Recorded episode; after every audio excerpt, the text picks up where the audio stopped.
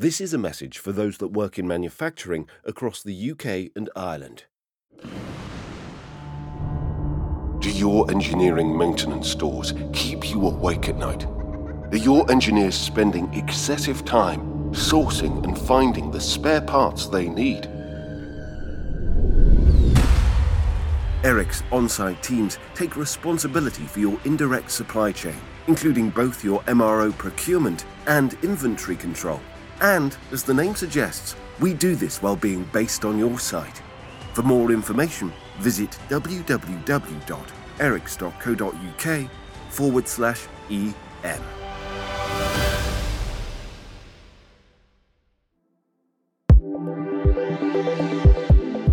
This episode of Engineering Matters is supported by The Optimistic Outlook. The Optimistic Outlook is a great listen for fans of Engineering Matters. It is a podcast for anyone intrigued by innovation across sectors, whether you're in healthcare, infrastructure, energy, or beyond. The show is hosted by Barbara Hampton, CEO of Siemens USA, and offers invaluable insights relevant and impactful for all industries. I think what you're really going to like is that Barbara Hampton is not just a CEO, she's a thought leader in the corporate world.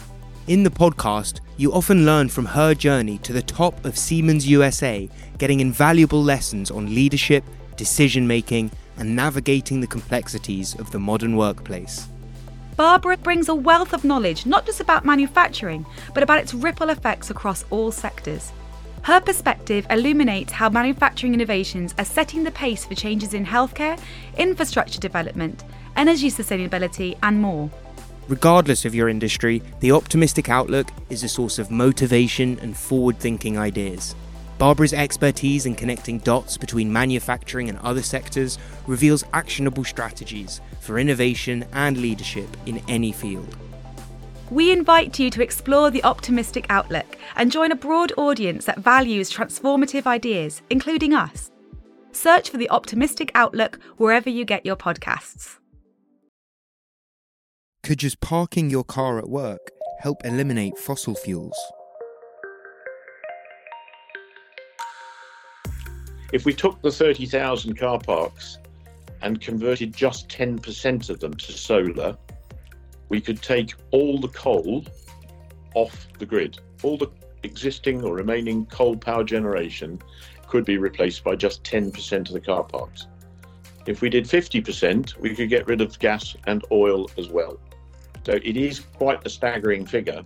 How can we count the carbon cost of our built environment? There's a need for, for, for carbon data. We're obviously in a, a climate climate emergency, and it doesn't feel as though people are driving us as faster forward as we need to be. Built environment's responsible for about 40% of greenhouse gas emissions. Um, that percentage does change depending on what part you're looking at, but it's around sort of the 40% level. And everybody in the built environment needs to be doing something about about that. E-scooters may help us cut car use, but many users are put off by concerns about their safety. How can scooter manufacturers encourage their more widespread adoption? The whole metric for us is how we maximize the number of joyful miles ridden. Basically, the, the key thing for us is uh, the scooter market is very early. And, and what matters most is that everyone who's riding a scooter today has a great experience and becomes a massive advocate for the sector. People who integrate these vehicles into their lives have an incredible experience. And so, so making everyone feel safer and making it more approachable and basically eliminating these headlines we keep seeing. We're of like, we're trying to make sure that there's never a reason for someone to write a scooters are unsafe headline again.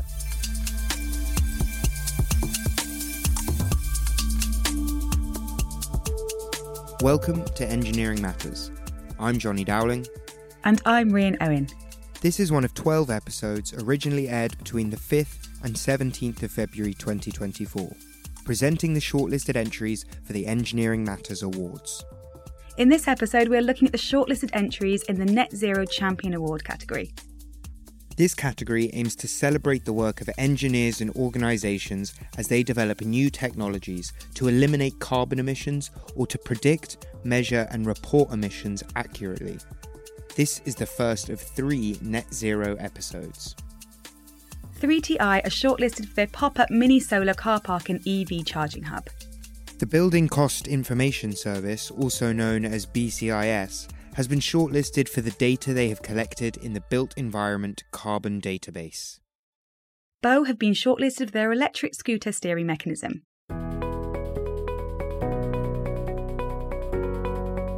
3TI stands for Three Technology Infrastructure, and those three technologies are solar, batteries, and EV charging.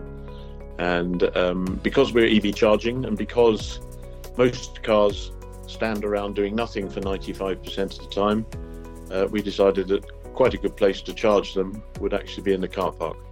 So we are not exclusively car parks from a solar point, solar point of view, but um, that, that is our niche.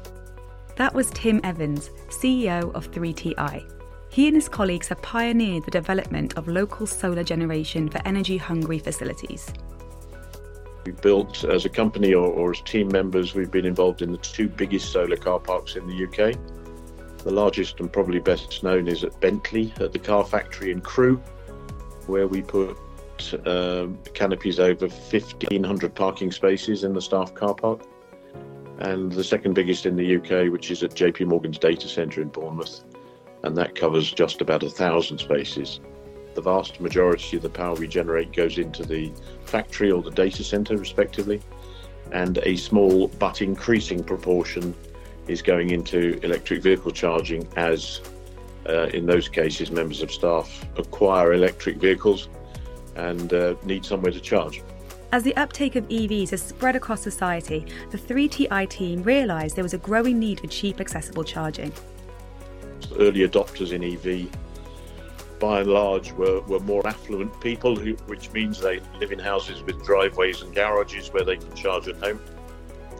But the mass market adoption that's coming and must come, uh, it requires everybody being able to charge and uh, somewhere in the region 50 55% of people do not live in houses where they are able to charge. If you're, if you're in a tower block or a terraced house, uh, you can't run a cable out of the window or across the curb. You've got to go and charge somewhere. By bringing power to where people keep their cars for much of the day, the car park at work, 3TI could help meet this demand. In the right conditions, the panels generated about enough power to charge one car per parking slot. But conditions aren't always right, and the system they were developing would need to account for this. But of course, we were able to boost that system with batteries and store excess power from you know from a midday sunshine uh, and indeed from the grid at night. So the battery can be charged with cheaper, low carbon power at night and then discharged during the day. It's not uh, exclusively solar in that case, but by and large, the power on the grid at night comes disproportionately from um, hydro and wind. So it is still a lower carbon option by uh, by storing it overnight in a battery. The large projects Tim and his colleagues had worked on required substantial investment and were subject to planning delays. I started the company just under five years ago, and the emphasis was very definitely on large scale car parks. Now, five years ago, the EV charging market wasn't as active or, or, or growing as rapidly as it is now. And in order to finance a project, you really needed quantity of electricity. So take Bentley, for example, I say the vast majority of the power goes into the factory. So um, we we own the hardware, we sell the electricity to Bentley on a 25 or 30 year contract and that finances the the the uh, project. So that was very much the starting point. The issue with those very big projects is that they require planning permission, they require a new grid connection, uh, the financing takes a while, the property issues need to be resolved, and lease agreements, and so on and so forth. Uh, it can easily take two years, certainly 18 months to get all that lined up. And then, of course, in the early stages of 3TI, we had 12 or 18 months of disruption due to COVID. The need to switch to cleaner transport is urgent. Tim and his team realised that they needed to be able to deliver projects faster. So we were finding that these big projects, which are, are exciting and interesting, and you know, relatively large capital projects in the sort of three to five million pound window, um, they were taking a long time to develop and, and, and get to um, the point of being able to break ground. Um, and so I was looking at a way of speeding that up and moving the emphasis from big power generation to lots of EV charging. The answer was to modularize their approach. And that's where we came up with this concept of Papilio 3, which uh, you will have seen, which is a containerized or modular EV charging hub. It's uh, designed, built from a recycled shipping container or a repurposed shipping container. It's a 40 foot container. Uh, it has a canopy on the roof that unfolds, hence the name Papilio, the butterfly. Uh, it, it lands on site, it opens its wings, and you've got instantly 12 charge points.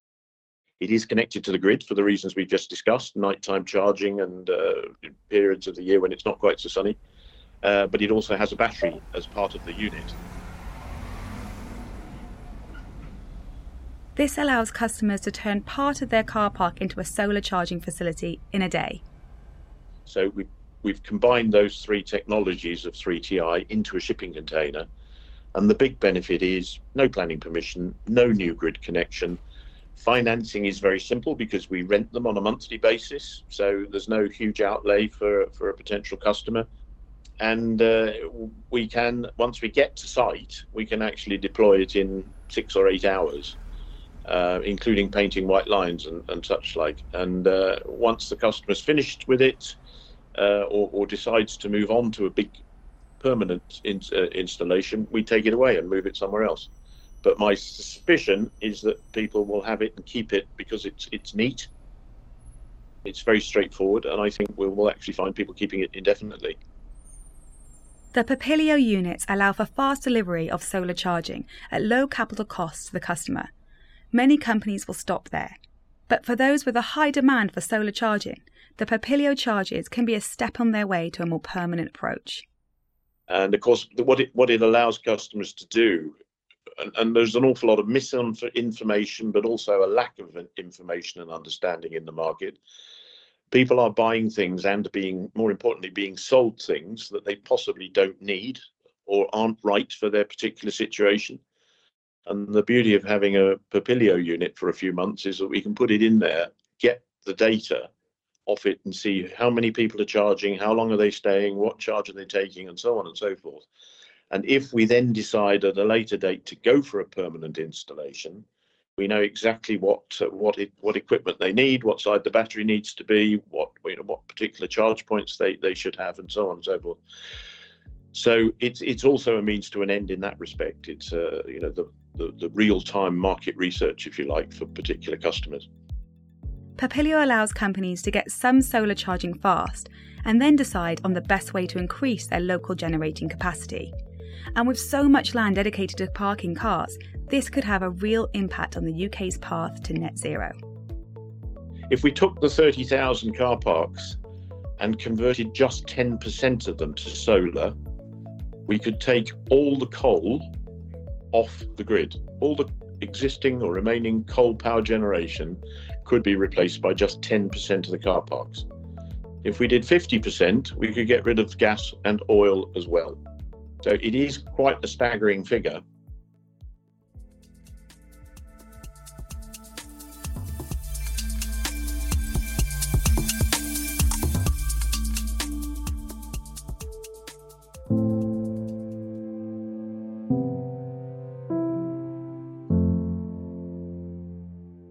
there's a need for, for, for carbon data. We're obviously in a, a, climate climate emergency, and it doesn't feel as though um, people are driving us as faster forward as we need to be.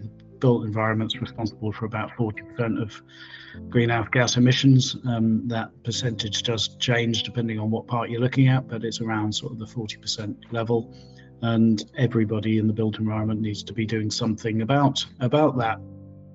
That was James Fiske, the CEO of BCIS, also known as the Building Cost Information Service. The BCIS collates and makes available data useful to surveyors, architects, and developers. But in recent years, it's turned its attention not just to financial cost, but carbon costs. The old uh, developer analogy is sort of build it, build it cheaply and flog it on and make a load of money. We've got to change that mindset in the industry. That actually, um, you know, we need to be thinking about the ongoing maintenance replacements and operations responsible for what we're building now because once you built it you're then living with that thing for the next sort of 60 you know plus plus years BCIS has been working alongside colleagues at the RICS, the Royal Institute of Chartered Surveyors, on developing ways to account for carbon emissions from the built environment. The RICS has developed a new professional standard, Whole Life Carbon Assessment, which gives surveyors a method for calculating carbon emissions. This has been shortlisted and we'll be looking at the latest revision to the standard in an upcoming episode. But before a surveyor can make these calculations, they need to know the carbon impact of each of the materials they'll use. And they'll want to be able to compare the impact of the asset they are working on with similar assets. The BCIS Built Environment Carbon Database helps them do this in two ways. Yeah, so the uh, the built environment carbon database as a term is slightly misleading because there's actually two databases. The first database is is is a materials database, so a, a manufacturer type type database in terms of you know uh, carpets, bricks, blocks, etc. etc. Um, uh, and and the second part is is what we classify as an asset level database. Now, by asset in this case, we mean sort of a project, as in a building or a bridge, um, you know that that sort of that sort of level. Uh, and and the vision and the ambition for both the parts of the databases are, are, are slightly slightly different. This allows architects and engineers to make an initial assessment of an asset's likely carbon impact before looking at materials in detail. So at the early stage of getting involved in a, in a project, i.e. the feasibility stage, um, we want to arm the industry with some, some good data to say that if I built this thing, how much emissions is it likely to be responsible for? Um, not just in its initial construction, but obviously its its ongoing maintenance, replacements, and operation throughout the life of that thing. And that's that's the key part to what we're trying to do here is get the industry to focus on the ongoing emissions, not just the here and now. And then the materials databases, once you get into the real sort of detailed design stage, shall I go for this or shall I go for that? It's to provide the industry with uh, with an ability to compare different options and and reduce um, reduce sort of emissions, hopefully um, by picking things that last longer and have a lower lower emissions. The databases have only been live for a few months, but it has built the foundations for a comprehensive asset database. Within the asset database, once we've started to get lots of projects pumped through, we should be able to provide the average and benchmark kind of figures for different facility types and different design options and different engineering solutions. Um, uh, but you know, the, the first pass is to get all of the data in one place and start to build up that massive knowledge, and then we can interpret that into into something that's really really useful for the industry. And the materials database is growing rapidly too. With more than 32,000 materials listed when we interviewed James late in 2023 but this has not been easy to put together. We have found that um, the quality of data within the industry is obviously a bit varied. We think we've got a relatively comprehensive, good coverage of, of, of building materials now, but we don't know that. So step one is pull it, pull all of the data that's available into one place and understand if we've got it uh, or, or, or if we haven't. Step two is then to, to start to work on the consistency of that information. So EPDs obviously our main source of sort of carbon emissions uh, data. EPDs are environmental performance declarations. Unfortunately, what we've found is that the interpretation of that standard does vary uh, depending on who's doing who's doing the EPD. So uh, we've got we've got examples where materials are measured differently. Um, so so I, I always use the paint example. You've got somebody reporting the emissions by meter squared coverage of paint. Um, you've got um, somebody reporting it in a five litre tin. You've got somebody reporting it in a 20 litre tub. Um, so that all makes it very, very hard to compare um, one material against against another. Um, so, so there's some inconsistencies in the data that we're already seeing that needs to be addressed by the industry. This will take ongoing work, and the data itself is not all that is needed to complete an assessment. They should also consider transport cost and construction operations. So you should take that raw data and then apply it to your project uh, sort of specifics, which would be transportation. But going one step further, it's also um, how you're constructing it. So, so um, putting those materials together into a construction project can vary depending on which sort of you know solution and, and technique you're, you're using so again the materials database isn't trying to do that it's saying this is the raw data for the material and then on top of it you need to model these bits um, which is done in the uh, calculator Together, this will allow developers and other stakeholders to accurately account for the carbon impact of their projects, and that is something that is needed around the world, not just in the UK. So there are some countries that have uh, databases already, but there's not many of them. So you know, France, Germany, um, uh, two, two, kind of examples. In the US, we've got uh, EC3, um, Building Transparency, another sort of similar kind of concept to, to, to BCD, I guess, in some respects. Um, but uh, in the main, there isn't anywhere that has this this data. So, unsurprisingly, we've already been speaking to a number of international governments who would like to use what we're developing here to support uh, their ambitions as well.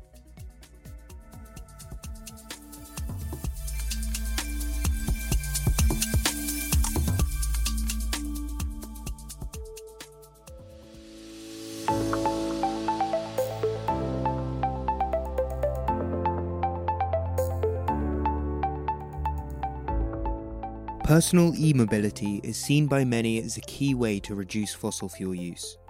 People replacing their cars with scooters could make a real impact on meeting net zero goals. But many people are put off by the risk of these vehicles. Bo, an e scooter manufacturer based in the UK, is looking to design scooters that feel safe for all riders. Oscar Morgan explains. The whole metric for us is how we maximize the number of joyful miles ridden. So, so we did a whole program around lightweighting. We actually created both a carbon fiber version of our chassis, so pure carbon fiber, structural carbon fiber, and a thermoset composite one, uh, a, a, thermoplastic composite. Sorry. So, so the, the, first attempt was was a, a thermoset composite. The second attempt was a thermoplastic composite, and we did all of the engineering behind that and found that the the cost and the sort of what, what you call the negativities around that weren't necessarily reasonable for the weight benefit. And, and actually, as we were going through that process, simultaneously, we were looking at all of the ride dynamics. And that brought them to the development we're featuring in the awards shortlist. So we were looking at how safe you feel, we were looking at how much you enjoy your ride, how stable you are. And, and we made a decision, I guess, about 18 months ago that what Bo would do would we would create the most stable riding, so so what you might call the most sophisticated ride experience in this whole category. And we've actually done that. It's probably added at a minimum three, maybe four kilos to, to, to the overall weight of the vehicle. So so we've moved away from being the ultimate lightweight solution uh, towards something that is, from a weight point of view, is normal within the categories. Instead, they're focusing on safety that for, for, us, safety is, is potentially the most important thing that we've developed in, in this category. You've seen the headlines around these products. You've seen everyone talking about how unsafe they are. They're small wheels, uh, and and it's a lovely innovation insofar as it's it's come about in a very pure sense. We we we were understanding the geometry of the scooter, just trying to make the most stable riding vehicle from pure geometry, and and through that process, we started to understand dynamics of, for example, why a bicycle is so stable. So, so we thought it was all about wheel gyroscopic stability. But when we started investigating, the engineering process found it's actually more about the geometry of the bike because as you turn the wheel, uh, that the head angle means that you're lifting the frame of the bicycle. And, and, and so your weight on the bike is pushing that wheel back to center. And because the wheel on a scooter is a lot smaller, you lose that which is what then loses that, that inclination for it to always track straight. Bo needed to find a new way to make scooters stable. We were just trying to figure out why this was happening, how we could then recreate that effect on these smaller wheeled vehicles. And when we did, the difference in terms of the steering dynamics and the safety if you hit a bump or if you hit a pothole or, or anything of that sort is, is so profound. It has the potential, at least, to be the single biggest safety improvement of this vehicle category of anything I've seen. So it's a, it's a really important, from, from pure engineering point of view, it's a really important improvement to these vehicles. They realized there was a wide range of ways they could help achieve their aims. The prototyping process has been through, I guess, now probably 30 different iterations, and they have they have uh, varied from like uh, iteration one was literally bungee cords from a from a handlebar to a point on the chassis. We played around with passive electronics. So if you if you if you effectively short out across a three phase motor, it has a resistance to it, and we were wondering if, if variable resistance could could uh, basically give you a sort of passive damping. Uh, we've also been uh, working a little bit with uh, a company based out of Seattle who do a full el- electronic program uh, and where we've settled for Bo is a very neat, very simple mechanical assistant. And that's what we've ended up with a pair, a, a pair of balanced springs. And, and that's really nice because it gives you a quasi linear response. So what we didn't want was, was something where the more you, uh, the more you twist it, the more it, it, it, you, you don't, you don't want a changing dynamic as you do that. And by opposing the two springs, you end up with something that's inherently balanced, which is what we wanted. And this will, Oscar says, allow them to grow the market, not just for their own scooters, but by supplying the safe steer technology to other manufacturers for the entire sector. Basically, the, the key thing for us is uh, the scooter market is very early. And, and what matters most is that everyone who's riding a scooter today has a great experience and becomes a massive advocate for the sector people who integrate these vehicles into their lives have an incredible experience. And so, so making everyone feel safer and making it more approachable and basically eliminating these headlines we keep seeing. We're sort of like, we're trying to make sure that there's never a reason for someone to write a scooters are unsafe headline again.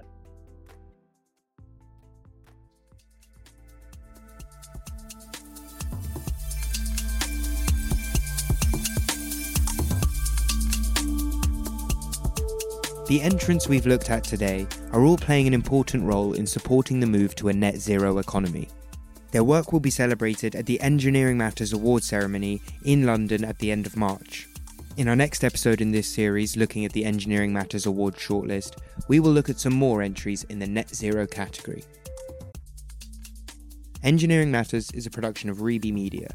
This episode was written and produced by Kiri Nathan and hosted by me, Johnny Dowling, and by Rhian Owen.